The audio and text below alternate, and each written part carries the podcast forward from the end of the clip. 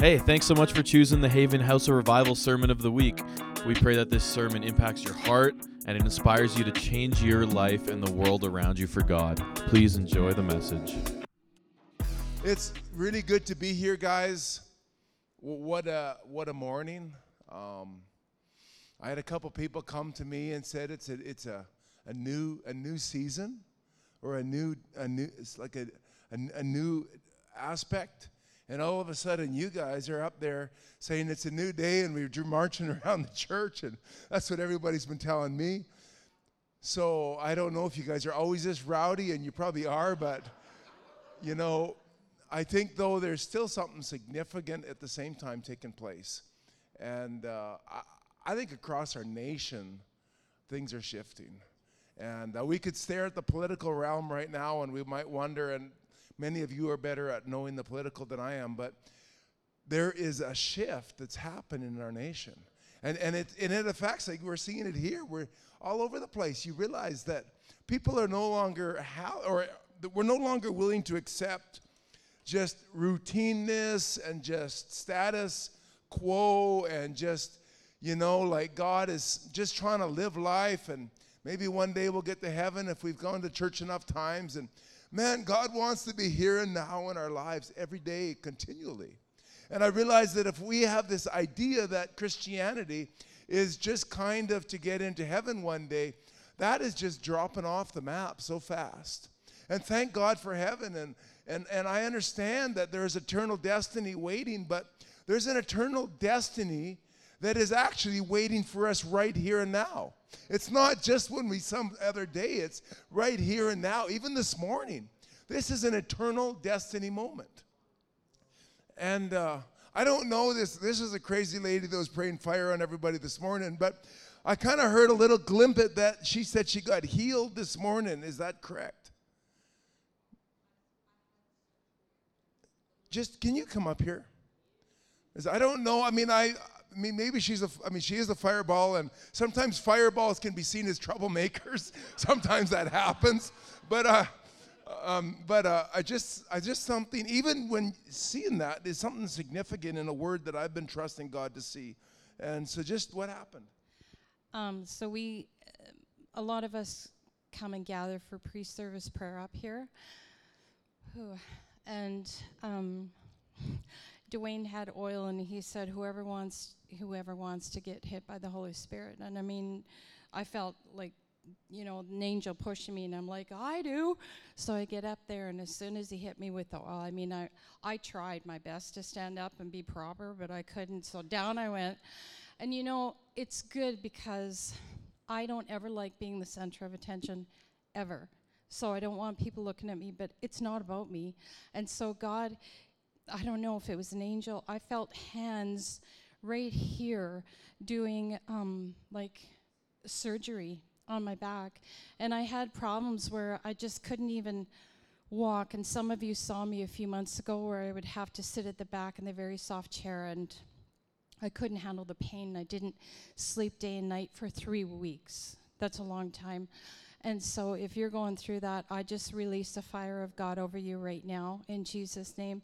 And so, while he was doing surgery on me, and I was waiting for him to finish, and they said, I want you to stand up and just release the fire of God and just like hug people first and just let them know that they are loved. And so, I was just hugging everybody. And I mean, you know, if you're not used to me, it's like, ah!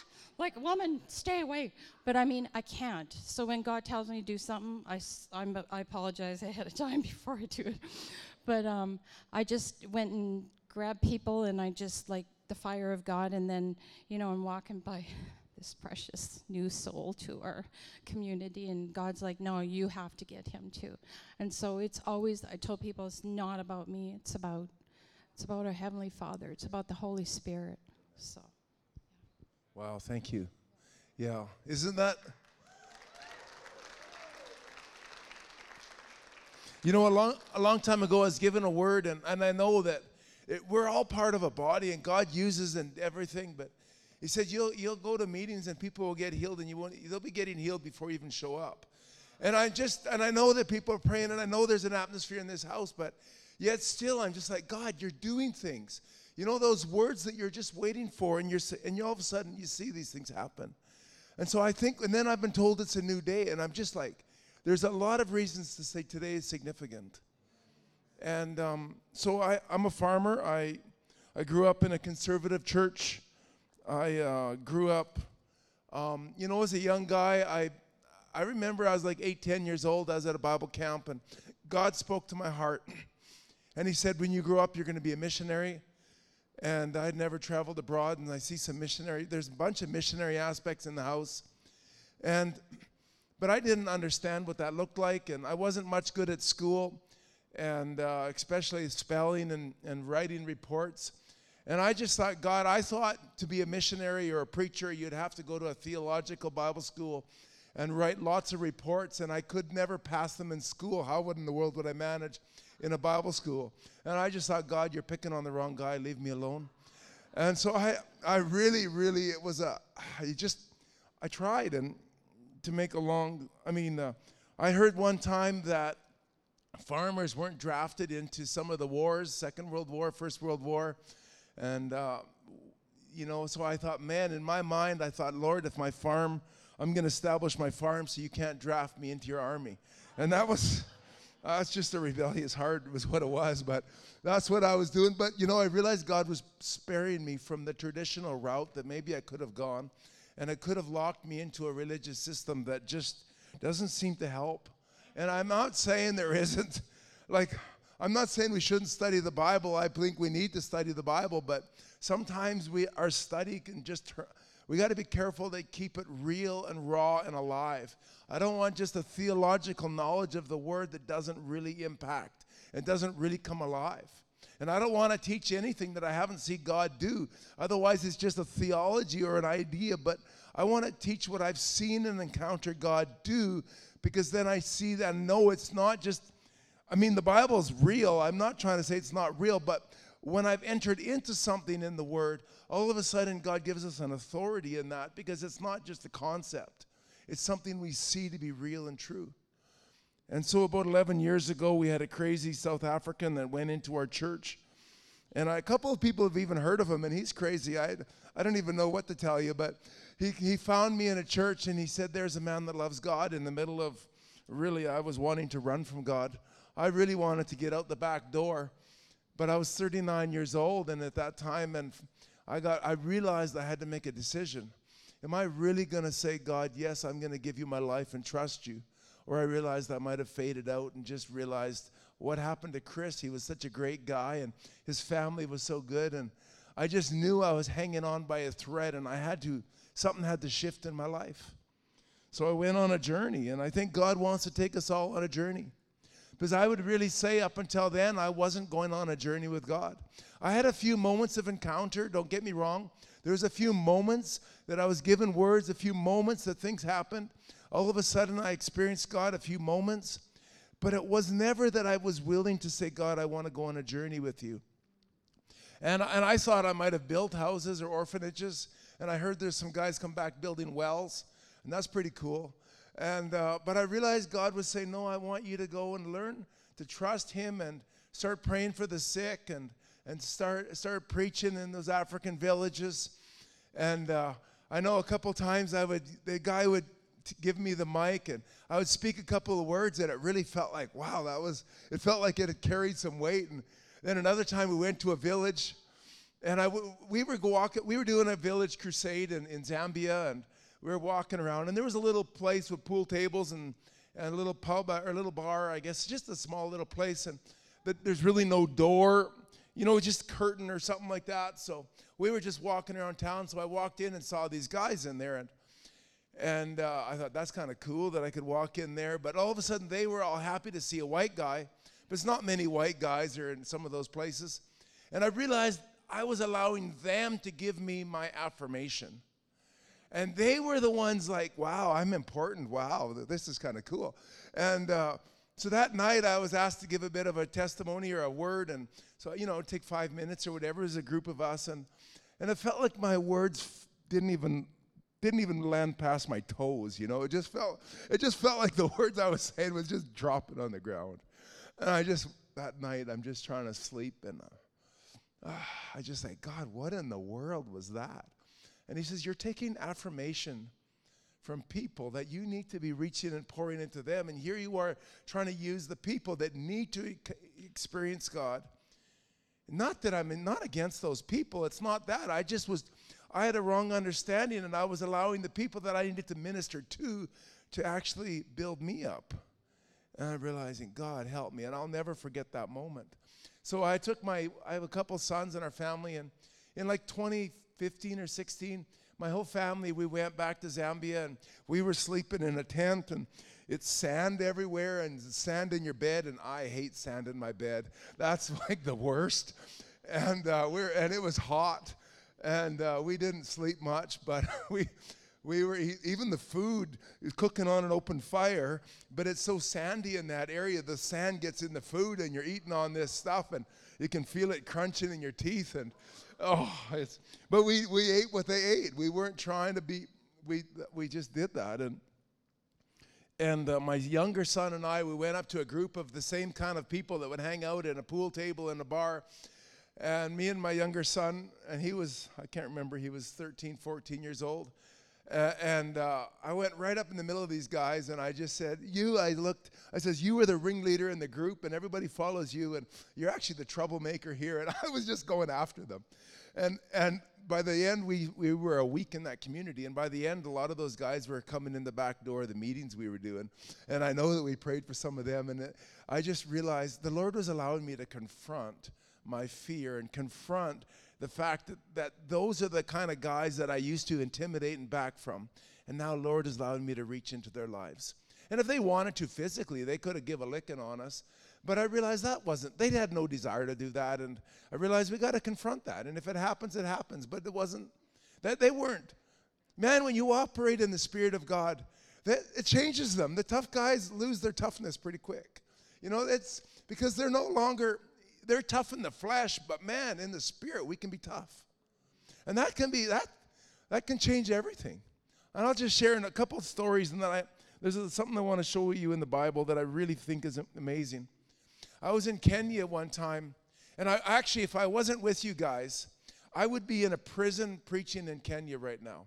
But it's like a year, a year ago, maybe it's more than a year ago. I was invited. I was in Kenya, and there's a prison there, and they had about 12, 1,500 inmates. I kind of heard a couple numbers, but it's, it was made for 500. The British built this uh, prison back in the 60s or 70s, 60s or something, and it was made for 500 inmates. But they don't really care. They, they don't really have a code on how many they can fit. So uh, if you're a young guy and you commit a sexual offense, you sleep with your girlfriend and she's not 18, and you're going to go to jail for 18 years in Kenya. 18 years if you sleep with a girl that's under 18. And so some of the guys in prison for that reason. In fact, they said that's the largest single group of guys in prison is in prison for that reason. And I could you imagine if that was the case in Canada?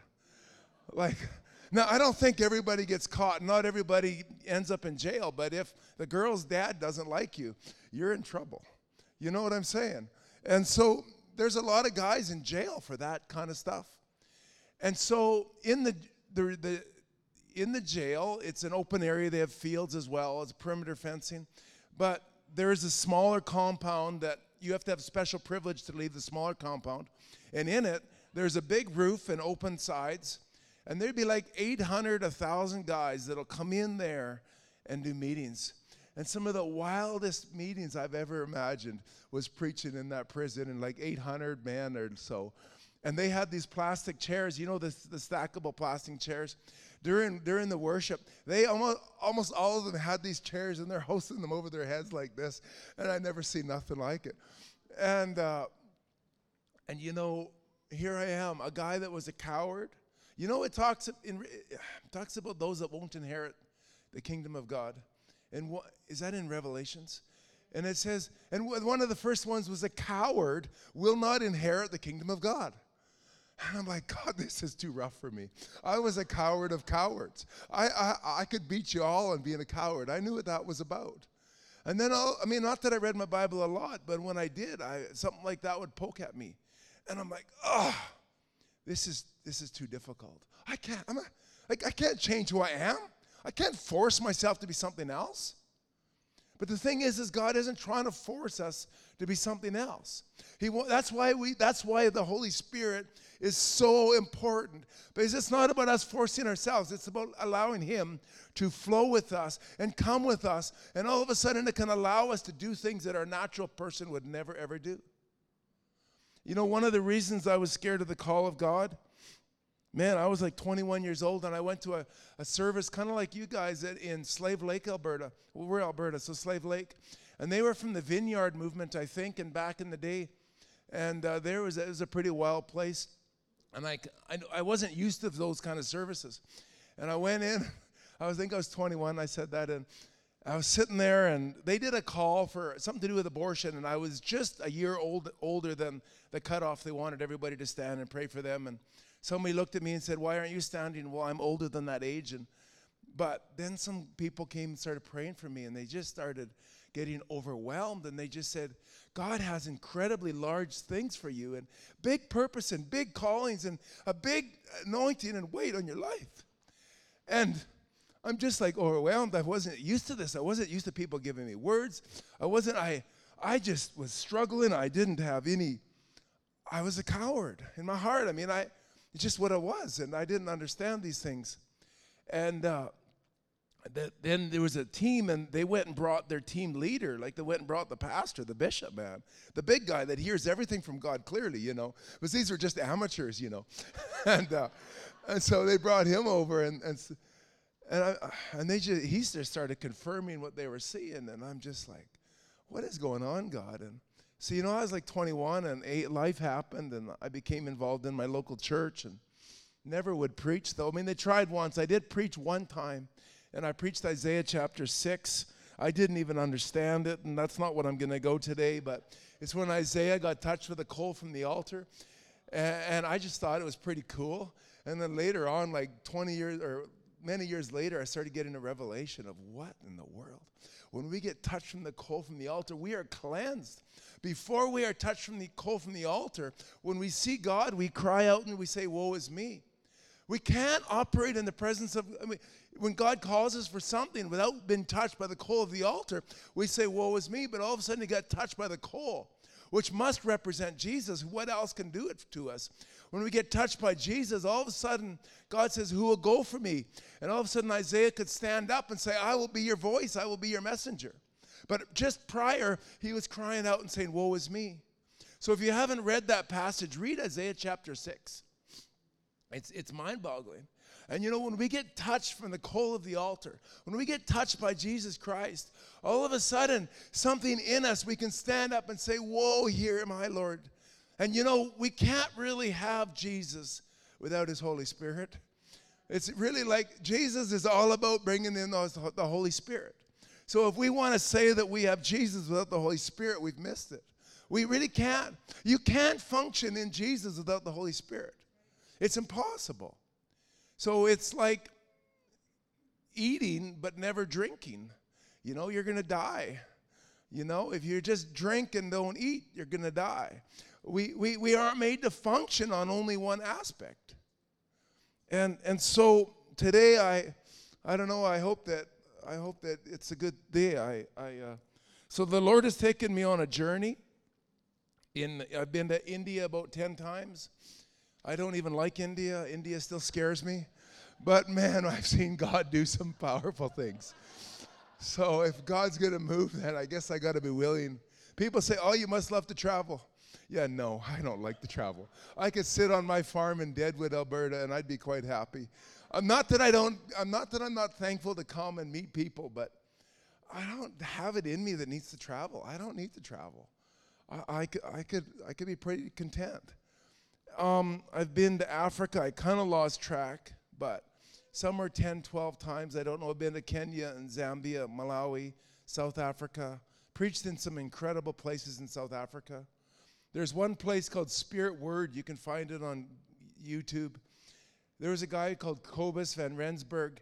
He had, they built a 5,000 seat church, or at least, and he had the, he's passed away now, but when you watch that guy in YouTube, the miracles that would take place in that place was mind-boggling. And you hardly see the walls in the church because when somebody gets healed and you got your crutches, you don't get to take them home. They put them on the wall.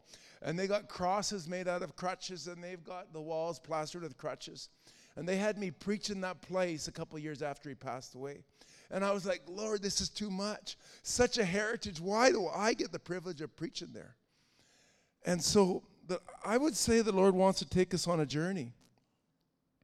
I've been, last November, I was in Malawi, and uh, Malawi, right now, they're getting rain and floods, and people are dying. Malawi, it's, sometimes it's the, the need is so overwhelming.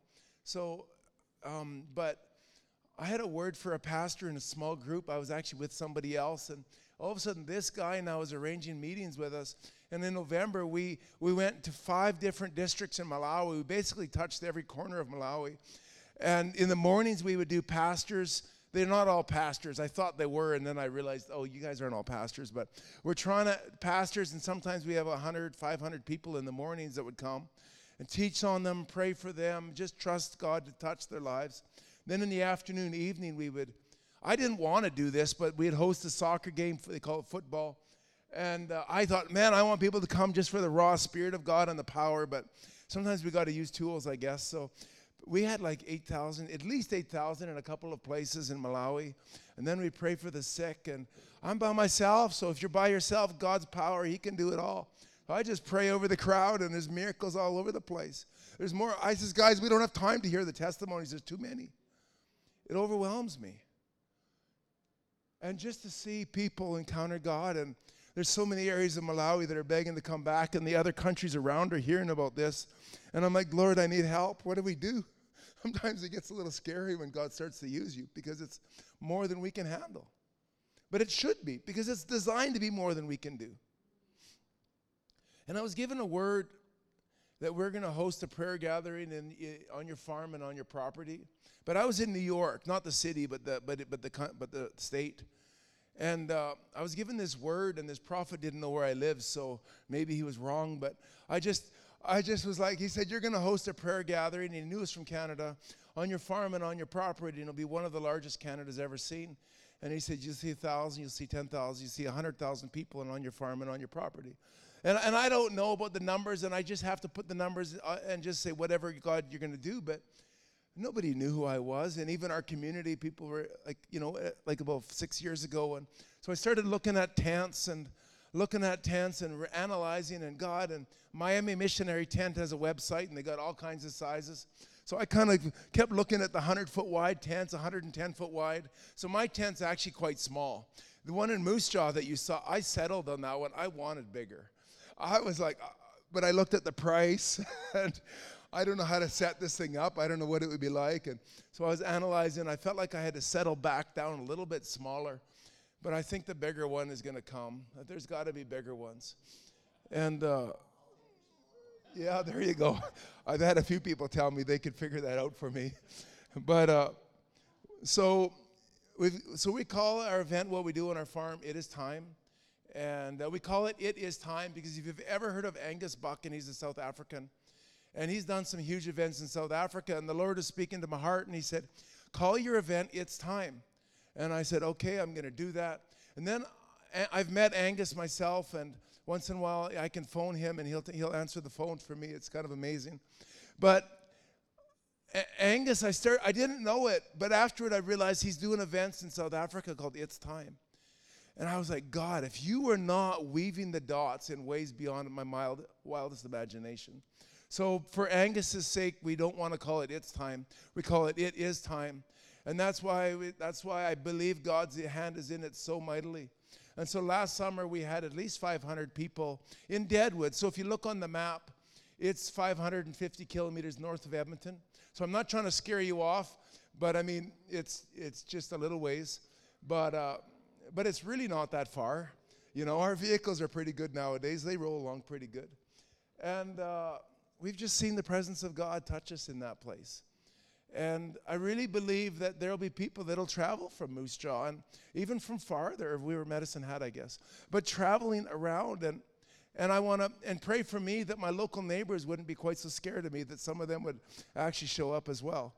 But I really think that God has a significant purpose for us to do it, and uh, somehow it, it it has to go forward.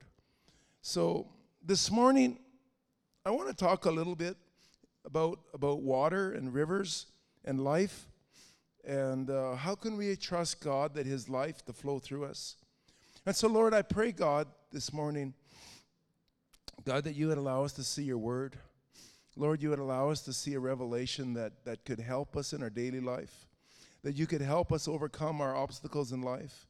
You would, Lord, help us to um, um, have a capacity in you that's larger than we could have expected, Lord. And, and you want to use all of us. You, you're looking for an army, you're looking for people that can trust you. And I see that in this house. So, Lord, I pray that there would be a rising of the people. Lord, new believers, old believers, Lord, leaderships, Lord, and and and, the, even the remnant, Lord, that, that are that are here and that would realize that God has a greater calling on their life than they've even understood. May you bless it, Father, in Jesus' name. Amen. So, just going to read a couple of verses for you. So, in John chapter 4, verse 13, Jesus is talking to a woman at the well, and uh, I would believe this is a salvation message. Uh, and uh, this is a, ver- a couple of verses. John chapter 4, verse 13 and 14, Jesus said to her, Everyone who drinks of this water will thirst again. But, or if you drink of uh, Coke Zero, will thirst again. But uh, whoever drinks of the water that I will give him will never be thirsty again. And the water that I will give him will become in him, listen to this wording, will become in him a spring of water welling up into eternal life. So, this is a passage that Jesus is talking about is within her will come forth a spring of water and i think somebody is digging wells i heard. A spring of water welling up into eternal life. So we, we, we need as we all need our own individual well and so I've heard it mentioned about salvation. If you're new to this church, we all need our own individual well of water, which is our salvation in Jesus Christ. So we all need this.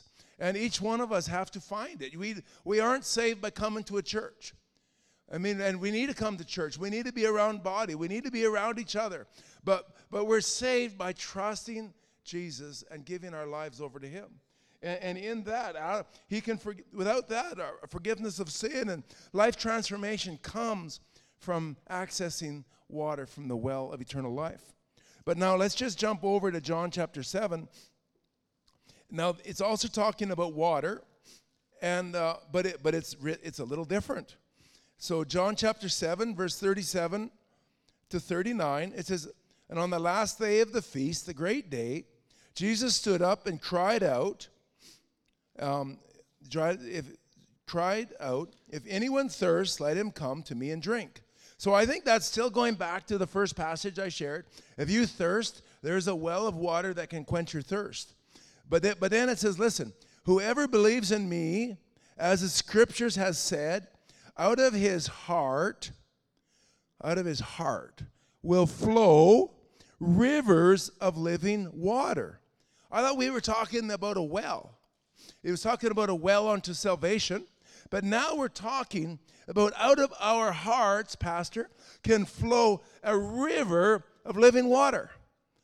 What, what, what is this? It says, a river of living water. Now, he said this about the Spirit. He's talking about the Spirit, whom those who believed in him were to receive. For as of yet, the Spirit had not been given because Jesus was not yet glorified. So, right away, that verse tells me we have access to what the Old Testament never had access to. There was prophets that God's spirit would come upon Elijah. But Elijah couldn't just give out the Spirit of God to all the people. He, he had a, certain people were ordained by God, certain people, God to have the Spirit of God to come upon them.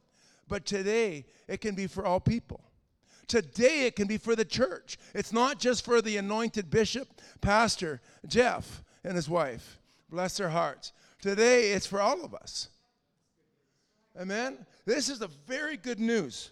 Now, when I read this, I think it's, it, listen to this. It says that out of his heart, so out of us, will flow rivers. It doesn't say wells, it says rivers of living water. I don't know if you guys ever heard of the Peace River. We, I live very close to the Peace River, and it's bigger than a lot of the rivers in you guys. You think you have rivers, but you got to get up to the Peace River area. You got to see the Peace River. Now that's something. And so I, I, you know, you can see rivers can have different sizes and different capacities. Sometimes you see a little stream and a person calls it a river, and you kind of go, "Ha, that ain't a river, man." you call it what you like, but that ain't a river. I think today some of you have some rivers going on, and God is saying to you, call it what you like. You need a bigger river, guy.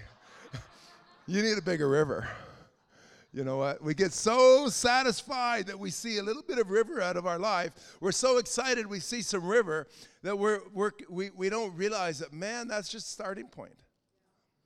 It can grow, it can enlarge.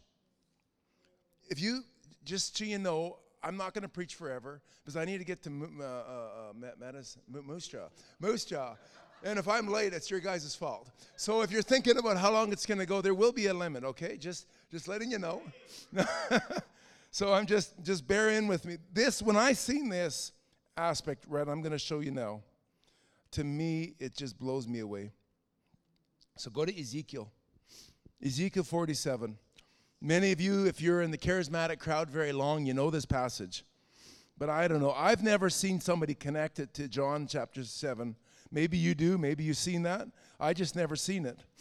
So, John chapter 47, um, verse, starting in verse 1. What did I say? Ezekiel. Sorry, I need help. Help me preach. Ezekiel 47. It says, Then he brought me back so Ezekiel has got a vision from God. God is showing him something special. Then he brought me back to the door of the temple, and behold, water was issuing from below the threshold. Let's just look at that verse before we keep reading. Do you have it up there? Oh, that's awesome. Then he brought me back to the door. Just think about this for a second, guys. So Jesus is is or, uh, God is going on a vision with Ezekiel. And so he's letting him tour the temple. He's letting him tour something, letting him see something. So he brought him back to the door. So all of us to enter into here, you came in through a door.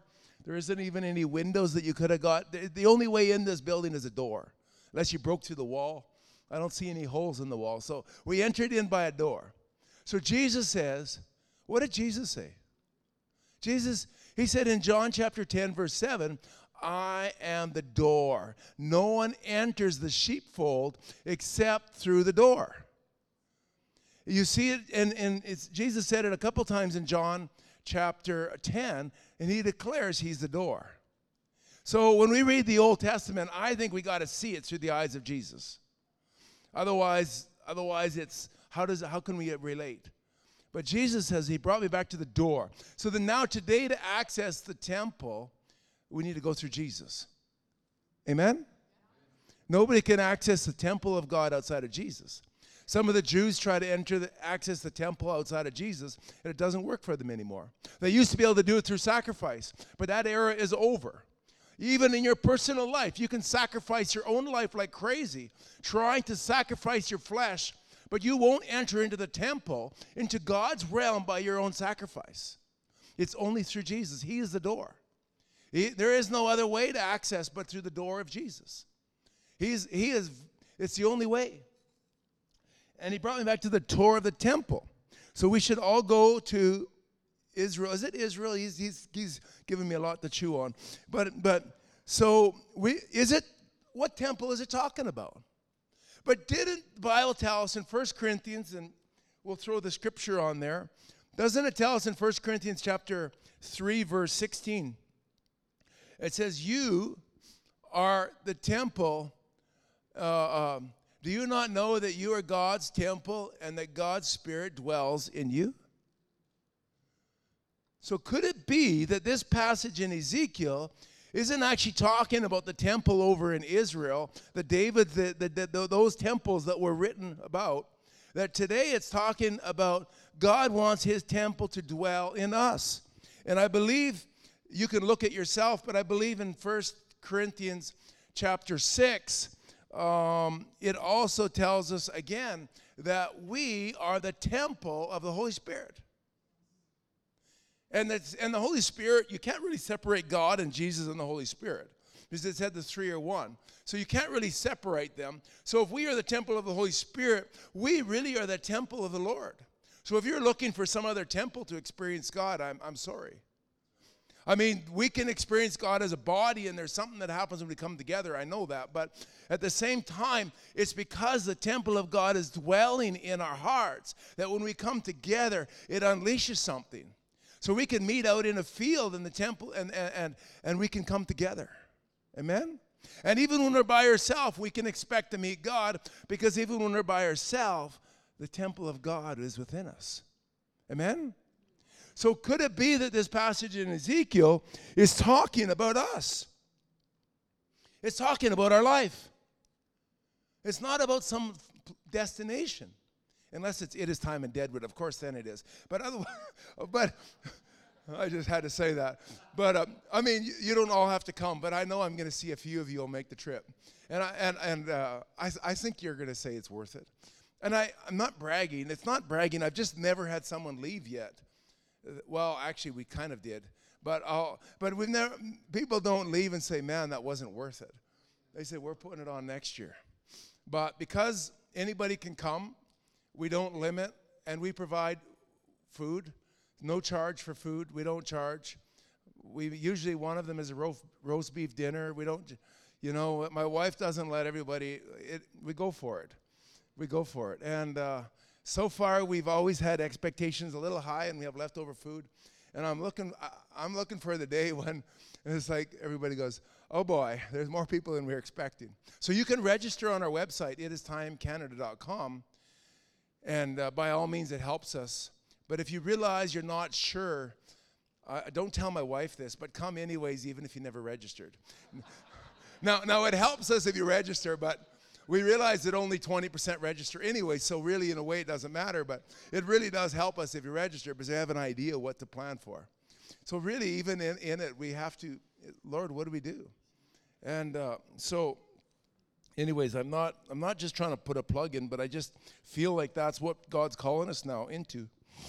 So, how do you avoid that? So, anyways, I believe this passage is talking about our life.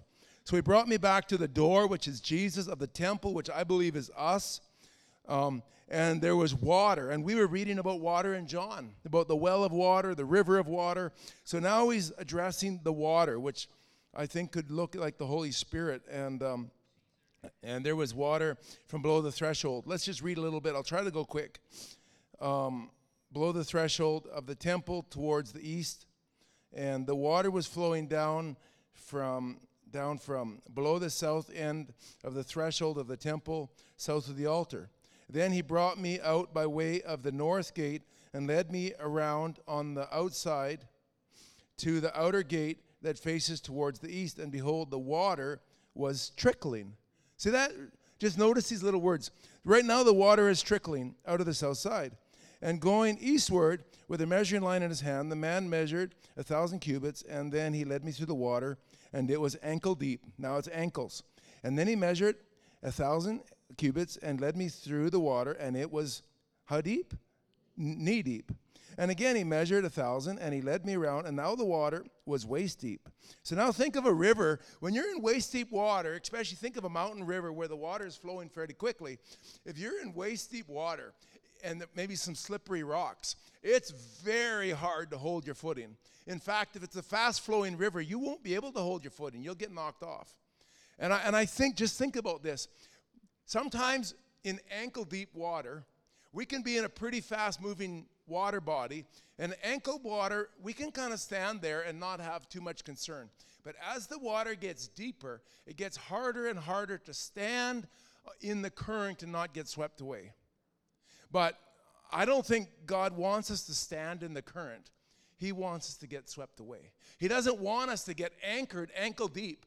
Because really, we kind of are measure of the Spirit, but really we're still stuck in ourselves and we are allowing a little bit of a spirit, but we're kind of still in control of our life, still in control of things. And God wants to take us in a deeper walk with Him where we, we cannot anchor ourselves in our own strength anymore. He wants us to completely let go of ourselves and completely trust Him. And that's where I really find we find true victory.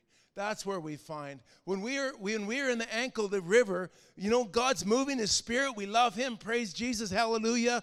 And you know, but really in the end we're thinking about our everything about our own life and we are always still thinking naturally. We can be in the river a little bit, but yet it doesn't really seem to affect us very much because we're still anchored in natural things.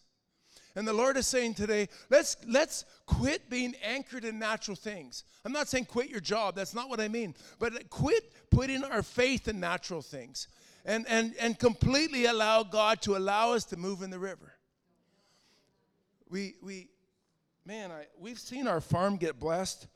And the, uh, we had a crop of peas last year that blew me away and I, I, I feel like sometimes we can when we learn to trust god you can put more investment into something but you can trust him and then all of a sudden the multiplication becomes even higher. And, when we're in the ankle deep and knee deep we're always worried if it's too dry or we don't get irrigation but we do get probably more rain so it's less of an issue. But you know what? When we're so thinking about the grain markets and if it's going to rain and if it's going to freeze because we can get frost quicker up north, and you're so worried about all the environmental factors, you don't want to put much money into the crop because it might not come back. And then we get the returns are not that good, and we wonder what to do. And I tell you, when we learn to flow in the river, we're a little bit freer to just know that God wants to bless something, and we can put everything into it and all of a sudden we can see a return that is so incredible. And, and, and I, I, do I think the gospel is about finance? What I know is I need finance for the things God called us. And so we've, we haven't had a lot of outside help. We've had some help for sure. And I think that's a new season, again, like I'm hearing, and I believe it's a new season. But I felt like the Lord wanted us to go as far as we could on our own finance before I could really expect a new season to open up. And uh, I really, God has called us to too much. I don't care how much my farm is blessed. It's more than we can bear. It's a bigger load than we can bear. And I know that that's a new season, that it's, but maybe if we weren't willing to, to put in what we had first, why would we expect every, everybody else to jump in? So um, let's try to read. So we were, now we're waste, verse 5. 47. And again he measured a thousand cubits of river, and I could not pass through, for the water had risen. My Bible says risen. The water had, had risen. It was deep enough to swim in, a river that could not be passed through. You can't stand in the river of God in the fullness of of revival and ideas that we have that God can do, and yet hold on to our natural ways of thinking. We're gonna, if we're, if we're gonna try to be Canadian and have a Canadian mindset and whatever that looks like and swim in the river, you ain't gonna make it. I, I had some African pastors. We were talking about, you know, finance and just trying to help them a little bit in those realms. And they said, "Well, you they one guy asked a question and said, Well, you're from Canada or North America, and everything you do just turns into money.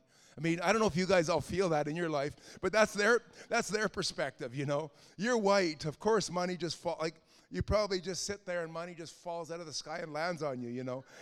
And I'm just like I said, "Sir, I'm going to tell you something. As a Canadian, I had to learn to walk away from my Canadian identity because if I was ministering to you guys as a Canadian identity person, I wouldn't even be here.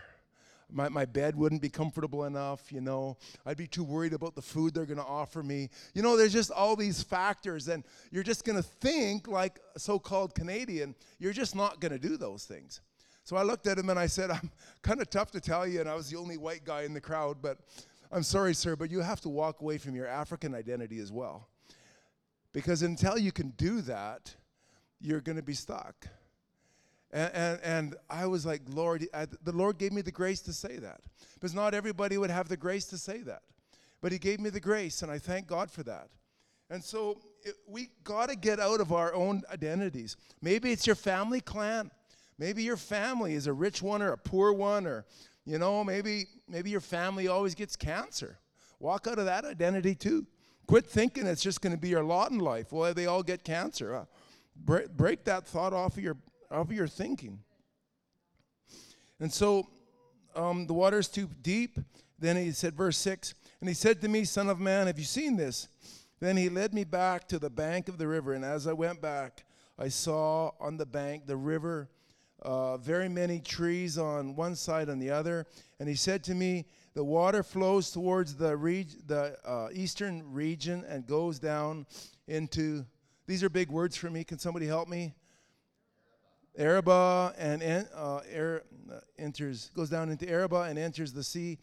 And when the did I skip a line? Arabah and enters the sea. And when the water flows into the sea, the water will become fresh. And everywhere, listen to this. And everywhere the river goes, everything, every living creature that swims will live.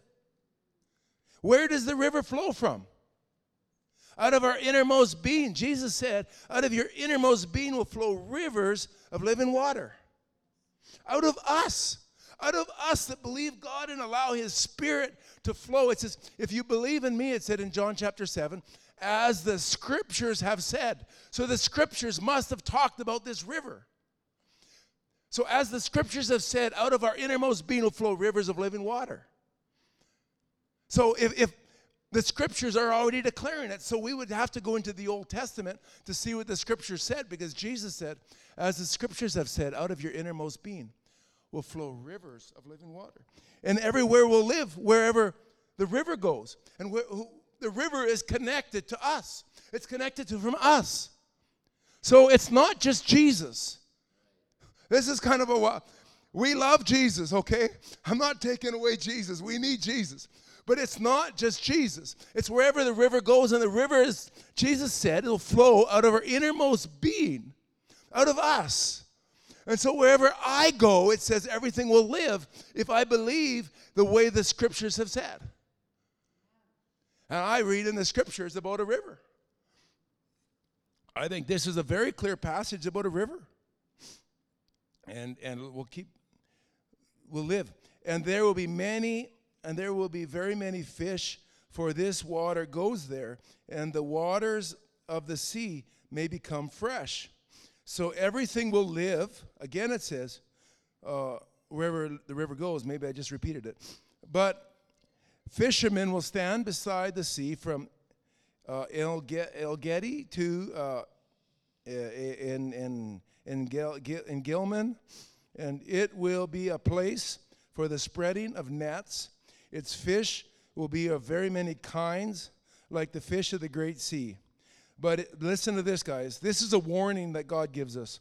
But its swamps and marshes will not become fresh, they will be left for salt. Wow. If we want to experience the river, we want the river just for our own benefit you know, just for t- nice tingle feelings, just to keep me healthy and whole. And not, I, I think we can believe God for healing and health and whole. But if we want the river of God just for us, a swamp or a marsh has water will come in, but it doesn't go out. Right?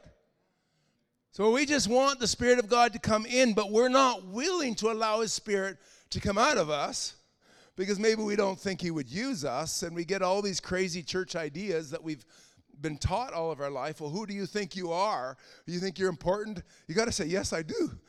you think you're important? Uh, yes. I battled that a long time in my life. Who do I think I am? yeah. You, no, I'm important. Because if the river of God wants to flow out of us, out of our innermost being, then we carry weight, power, and authority. Because wherever the river goes, we have to expect life to come. But if we don't expect that and we don't want that river to go out of us and to flow and to touch someone else, all of a sudden we become a swamp and a marsh, and it'll be given over to salt. It'll become dead. Man, we could preach on that, but we could just imagine any groups of people that don't believe that the river can flow, and you there's some dead places around. Because the river, some people want the river. Sometimes it's even in the charismatic world that want the river for their own tingle feeling, but in their work site and where they live and how they live, they, they don't want anyone to know what they believe and they don't want anyone to know what they experience and that they can hear God and to, man, we, that's a swamp and a marsh and you won't be able to survive. It'll kill you.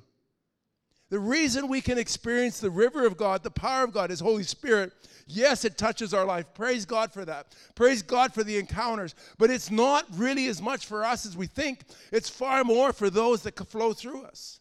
But as we allow it to flow through, it keeps flowing in. But the moment we just want to receive and are not willing to let it flow out, we become a swamp and a marsh and it stinks. And there's a few churches in the country that stink because they don't let the river flow through. there, there's, there's a few churches that stink because they want the flow the river to flow in and they think it's all about them. It's not all about them. It's about them being a, a t- to touch their communities. You know a number of years ago i was walking in edmonton so i'm not used to the big cities and there was a there's a street in edmonton called church street. And uh, I don't know. I'm a farm boy and I've never been around the inner cities. But here there's a church, a, a, street that's full of churches in downtown, and all the homeless are sleeping all around there. And I've seen this, and they're not really getting help there. The churches are totally useless and dead. And there's a church, and these are the old churches of the city. And I'm like, oh my God, what is going on? Because they become a swamp and a marsh, and they become a heritage symbol, but they're useless. That's why I love what you're doing. You're pretty fresh here. it's good. It's a challenge. He told me one of the challenges is his new believers. How many people, what's a new believer in this house? How many people are within two years of a believer? Just stand. Within two years. There's just one. Oh, there's the guy. There's more than that. Some, some of you maybe don't know, you know, but some how many within five years? You know, within five years, man, it's been within five years. Any more, any more extra to say within five years? Anyways, uh, but regardless of who's standing, I know that it's a new church. There's a lot of new people. So you got some older people, but some of you, it's you're entering into new revelation. And so some of you, you, you know you've been a believer, but you're entering into a new season of revelation. And uh, I, I I mean, I told I was told that half of you guys are gone today, and yet we're still pretty full here this morning. And and so, and this is a rented building. And uh, some you guys will have to ponder this. If God's moving in this, what's your portion to really see the future? I don't know if it's keep renting or buy or build, and buying and building is expensive.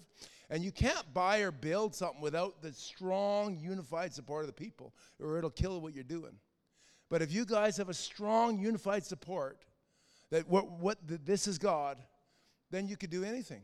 You could build a bit, you could buy the biggest building in the city if there's a unanimous support. Now, I just encourage you, Pastor, that when you're in the church and you look at the people in your leadership, be really honest with who you're looking at and how much do they say, you know what, this is it. I'm not this, God, where else would I go? And if this is where you are at, then you could do anything. But if, if it's not, we got to be honest and say, how many people would fall off the moment there's a little bit of debt or a little bit of this? And I don't like debt. So you know what I'm saying? You'd have to, to be honest and to know where you at. How committed are you guys to seeing this go forward? And if you're really saying, you know what, this has to go forward, as a body, you can do anything. Does that make sense? But, but if you try to push forward on faith, but you don't have the backing of the people, it'll be a disaster. And so, and nobody wants that. So I think it's important to be really real, but I think you guys have a purpose here. So, anyways, um, this whole this story I, I could keep going, but I, I think, man, I you can keep reading yourself. Uh, finish off to verse up to 12, and it, we'll read verse 12. And on the banks on both sides of the river, the uh, river, there will grow all kinds of trees for food. The leaves will be the leaves will not wither, uh, nor will the fruit fail but they will bear f- uh, fresh fruit every month. And because the water uh, for them for the, because of the water, now I'm stumbling in my reading, for them flows from the sanctuary. Their fruit will be for food, and their leaves for healing. You know, you can just if you if you happen to be writing notes, or even maybe the pastor take this um, in Psalms chapter one, verse one to three. It talks about a river and it talks about whatever he does shall prosper. It talks about blessed man, and it'll be like trees along a river. And you'll also see it in Jeremiah 17, verses 7 and 8. And it talks, it says almost the same thing about a tree planted by the rivers, and there'll be fruit in its season every month. So if you say, man, I have a bad month, I'm just down today, I'm just doing that. No, man, you're not planted by the river. It makes sense? And if you're really crazy and you really believe God wants to use you powerfully, in Revelation 22, in the end of the book, it says, God showed me a river of water, clear as crystal, proceeding from the throne of God. You know, maybe there's an area that we're going to grow into, but as a church, God's calling us into allowing that river of God to be so clear and so pure as crystal. And again, the, the wording in Revelation is exactly the same as what you read in Ezekiel. It's exactly the same as what you read in Jeremiah. And yet it's talking about a clear river, pure as crystal, proceeding from the throne. So we can partake in the throne room of God. And our lives can allow the pureness of God flowing through us. Amen? Amen. So, you know, let's not use it as an excuse like little words like I'm only human, that's it's demonic. It's demonic. If you see yourselves as only human, you need to encounter Jesus. Okay? Now, it's not arrogance. I'm not trying to tell you you all need to be arrogant. Please, never. It's not about arrogance. It's about being firmly established in your heart, knowing that you carry the river, the life of God is carried within your being, carried within your life. And sometimes church has taught us that God is in, yeah, of course, God, I'm not trying to, but, but when we enter into a place with God that allows Him to use us and to flow through us, all of a sudden it unleashes a river that transforms a nation. Otherwise, do you really think it's God's will to see some of the things in our country that we see? Do you really think that I just no, I just can't it can't be that. Never. You, I just don't believe that. I believe we've not understood the river, the authority, the weight, the power that God wants to allow us to carry within our beings. And that is something that can't be stopped. It can't be, you can't be stopped. If you, it says though in John chapter 7, it says, if you believe in me as the scriptures have said, not what your priest told you, You know what I'm saying? Not what a book told you. And so there's some good books, but there's some books that lead us astray as well. If you believe in me as the scriptures have said, out of your belly will flow rivers of living water. Out of your belly. And then it says in the scriptures that this river of living water can bring life everywhere it goes. Amen? Is this a good word? Is this more than you realize when you said yes to Jesus? But sometimes I think you're a seer. So you could see a lot even before you gave your life to Jesus. You could see things, you could see the demonic realm, you've seen snakes, you've seen things, and you actually came to Jesus because you've seen so much of the demonic realm that you realize that there was another realm that could overpower that. And you've seen the great battles and you've seen some wild stuff. And you realize Jesus is the victor. So you said, I'm coming on the victor side. And I know that's why you're here. You're seeing things. And sometimes in the church, you got to realize not everybody sees the way you see. Some of us have been pretty blinded off. We, we just, we, I don't know, but, but the Word of God shows us when we believe the Word, we actually become seers. I've been told I'm a seer, and I'm like, no, I don't see nothing. He says, you see all kinds of things. So I realize that we, bl- we blind ourselves and we have the wrong idea sometimes of what it means to see. We have the wrong idea to know what it is that the power of God upon our life. I've seen Joel on Facebook a little bit, and he asked me, uh, he asked, what did you think on just watching? And I says, you're, you're, you're a greater man than I could see on camera. So that's the value of in-person meeting. Because camera doesn't do most of us justice. It, it, and that because it's single dimensional. So I love this guy. I love his heart. Yeah. So Lord, I man, God, I, I thank you, God. You you Lord, I thank you that your that your river, Lord, your spirit, your life, your very life is the river, that your very life wants to flow out of our innermost being, out of out of our very lives.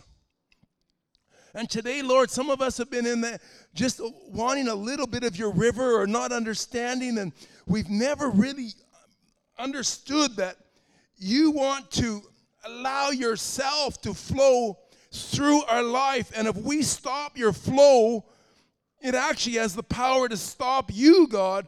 And so we actually blame you, God, for why we have bad circumstances, but really we haven't allowed your river to flow out of our life and bring life wherever we go. So, Lord, I pray for each person here today. I pray, Lord, that your river, as the scriptures have said, which is talking about the Holy Spirit, would flow, would become a part of, would be would would would attach, your river would be attached to each person, Lord, in this place. Lord, I pray that no one would become a swamp and a marsh. Sometimes we just need people to pray for us, and that's okay. But sometimes we realize we we never know how to give back. And Lord, I pray that you would help people to give as they have received.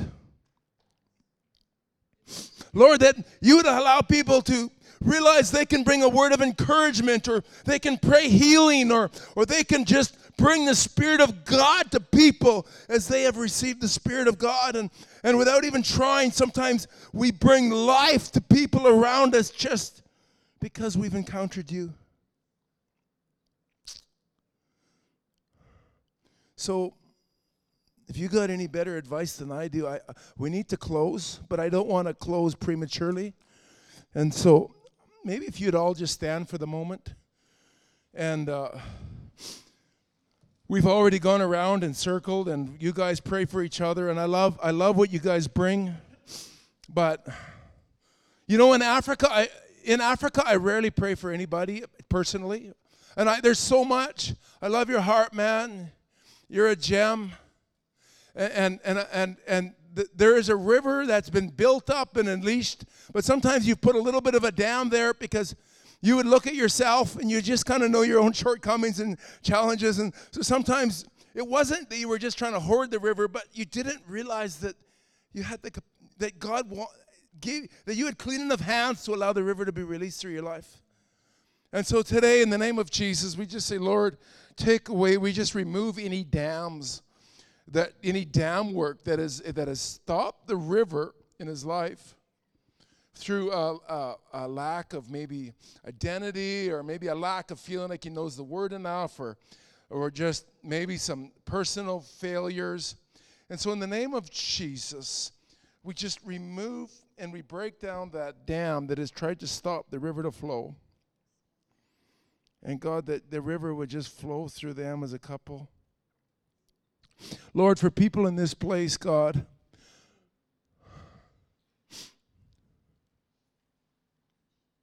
I know people are healed already today. I, I know, but Lord, any other person that still needs healing in their body, just raise your hand if you still need healing in your body.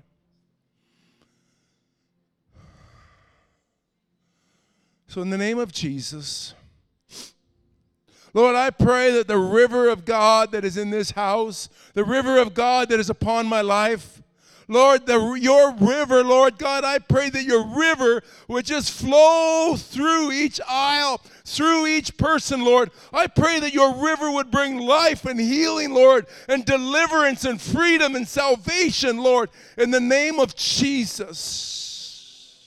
Lord, that your river, Lord, would completely come and saturate, Lord, each person today. Lord, I think of back problems, Lord, that have plagued people. In the name of Jesus, they'd be whole.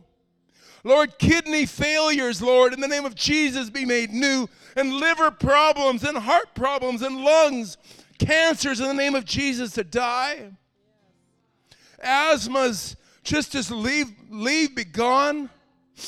Schizophrenia and anxiety and worry and fear that seems to plague our nation. In the name of Jesus, that demonic stronghold to get out of this house, that when people enter this house, those things just flee. In the name of Jesus.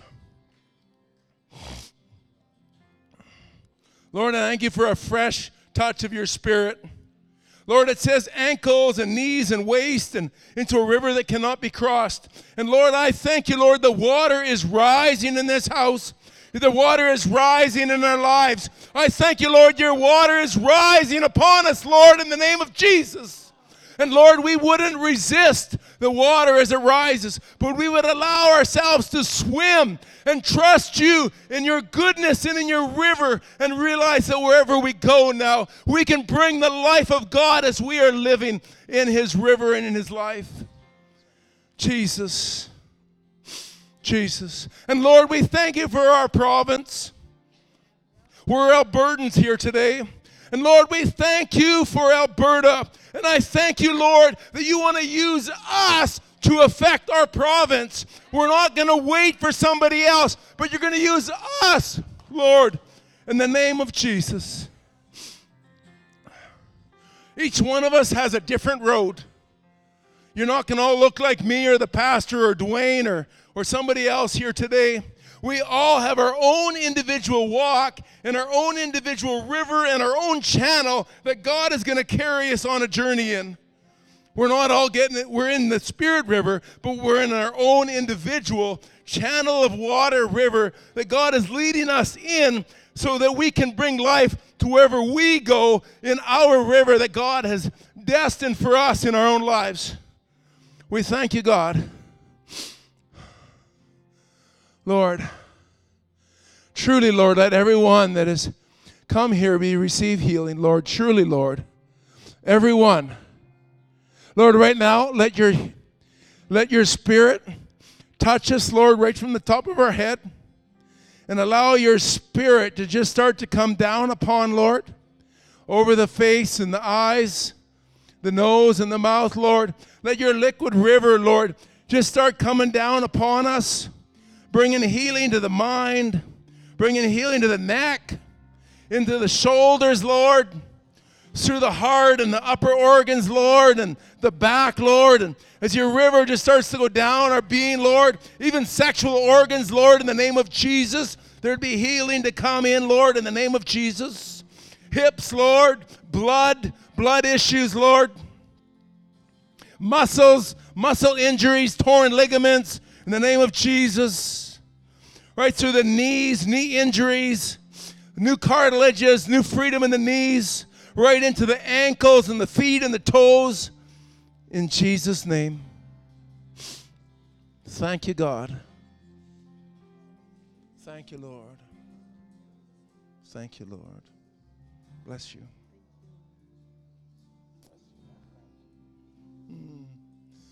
So, Lord, in the name of Jesus, I thank you for this day. I thank you for each person. I thank you, Lord, for your river. I thank you for life. I thank you, Lord, for your life that you can use us and that we can be in your river. We can enjoy the benefits. We can enjoy the, the, the, the feeling of allowing others to live because of us. And Lord, we would continue to allow your river to grow in our lives. And we wouldn't resist you, Lord. Help us not to resist you. And that we would continually live a surrendered life that it can allow, that we can just flow in your river to allow your river to flow out of us. In the name of Jesus, I pray. Amen.